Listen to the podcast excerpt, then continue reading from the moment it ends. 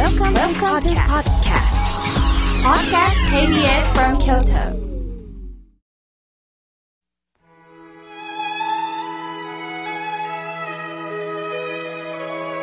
改めまして僧侶の河村明慶です今日の法話のテーマは相手を見るとはどういうことなのかについてお話をいたしますまあ、見るというのは看護の看の見るですさて看護といえば代表的なのがフローレンス・ナイチンゲールさんです。彼女の学生時代、経済学、歴史、美術、音楽、絵画、心理学、そして死などの教育を受けてこられたそうです。ある時に貧しい農民のご家庭を訪問した時、悲惨な生活を目の当たりにし、人々に奉仕する仕事に就きたいと考えるようになったそうです。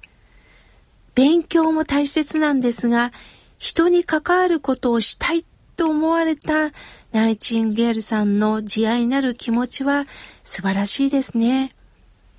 1851年、心の病を持ったお姉さんの看護をするという口実でドイツの病院の施設に滞在をしたそうです。その後、看護師を目指してロンドンの病院に就職されたんです。お父さんは就職に理解を示したんですが、お母さんは反対だったそうです。婦人病院長となったナイチンゲールは各地の病院の状況を調べ、専門的教育を施した看護師の必要性を訴えます。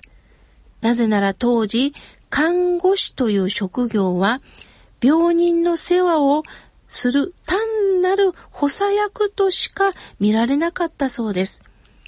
1854年にクルミア戦争が勃発、負傷兵の扱いが悲惨な状況になった戦時中、ナイチンゲールさんは戦地へ行きました。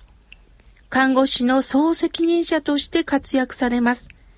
夜回りを欠かさなかったことから、ランプの貴婦人と呼ばれるようになったそうです。ナイチンゲールの尽力により、病院内の衛生的に保つということも命令されたそうです。というのが、病院内で亡くなる方はほとんど感染症だったんですってね。それがナイチンゲールさんの声で、もうほぼ少なくなったそうです。1856年、クルミア戦争が終結しました。ナイチンゲールさんは国民的英雄として祭り上げられたんですが、そのことは全く喜びとして思わなかったそうです。なんと、偽名を使って帰国したそうです。有名になることよりも、ひたすら看護としての努力を一生懸命なさったそうです。敬意にこびなかった姿勢には頭が下がりますね。ナイチンゲールさんは日頃から恐れを抱いた心ではなんと小さいことしかできないんだっておっしゃったそうです。今私がやらなければならないことを堂々とやっていくことが、それが何か大きなことにつながっていくというお気持ちを持ってたんでしょうね。さらには、物事を始めるチャンスを私は逃さない。たとえマスタードの種のように小さな始まりであっても、芽を出し、根を張ることがいくらでもあるとおっしゃったそうです。私たちはこんなことをやっても意味がないと、まあ本当に見たことに評価をしてしまいます。そして想像してなんか自分で解決するかしないかを決めつけてしまいます。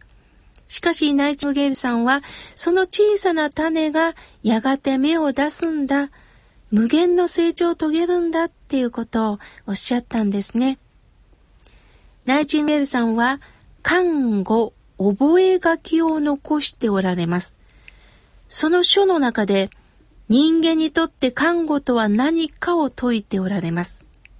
それは、時代や国や民族に縛られない本来のあるべき看護の姿を示しています。まあ、看護とは皆さん字を想像してください。手に目って書いて勘ですよね。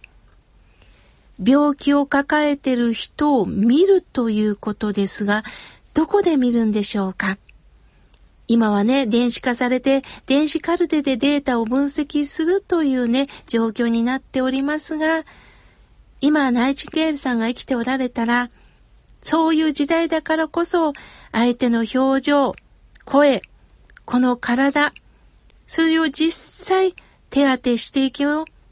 この体でもって相手を見ていこう。手に目、手を添えて背中をさすりながら見ていこうということをおっしゃってるんではないでしょうか。その姿ってまるでお母さんのようですよね。ナイチンゲーさんがお亡くなりになった時がまさにこの母の日とつながるとは不思議な巡り合わせですね。さて、あなたにとって母親とはどんな人ですか？もしかして母親の記憶がないという方もいるでしょう。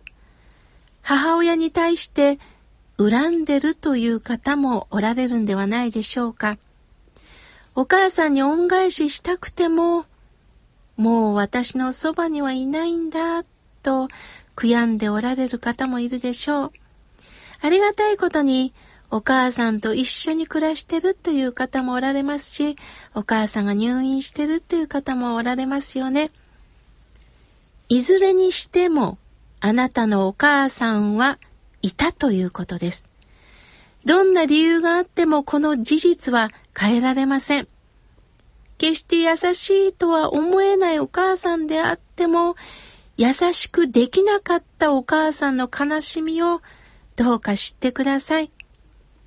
優しくされなかったことで、あなたが人を思いやるということを逆に学んだんです。優しいことを投げられたから優しくなれる時と、逆に厳しい言葉を投げかけられたから、そこで初めて優しさって何なの？こういう時人間って傷つくよね？寂しいよね？だったらこんな言葉をかけたらいいよな、というテーマを厳しい方から教えてもらうんです。両方からいただけるんです。私事ですが、実の母は10年前にお浄土に帰りました。まさしくこの母の日でした。晴天の中、息を引き取りました。最後まで厳しかった母です。お疲れ様の一言も言ってくれなかった母です。ある時に母に、ねえ、どうして優しい言葉をかけてくれないの？と訴えたことがあります。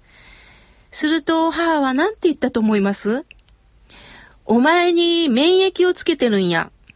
どこで行っても生きていけるようになもう私は笑うしかありませんでした。おかげで日々苦労は絶えませんが、たくましくなれました。ああ、そうなんだ。その時はさらにきつい言葉で伝わりましたが、ほんとほんと、お母さん、私を雑草のように育ててくれたんだなと思っております。どこまでも人と向き合う。厳しい言葉からその人の悲しみ、訴えと向き合う。優しい言葉からその人の慈愛、温かみと向き合う。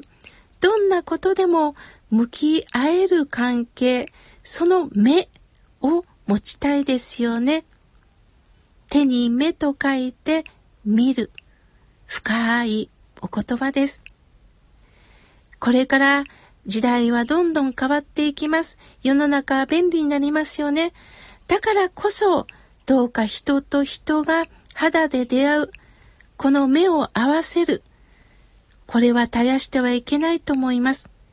時代が便利になればなるほど、ナイチンゲールさんはもう一度見直していかない。あなたの体と目とその全身でもってもう一度その感覚を機械だけに頼るんではなくて人間という感覚にもう一度それを回復していかないって投げかけてくれてるようです。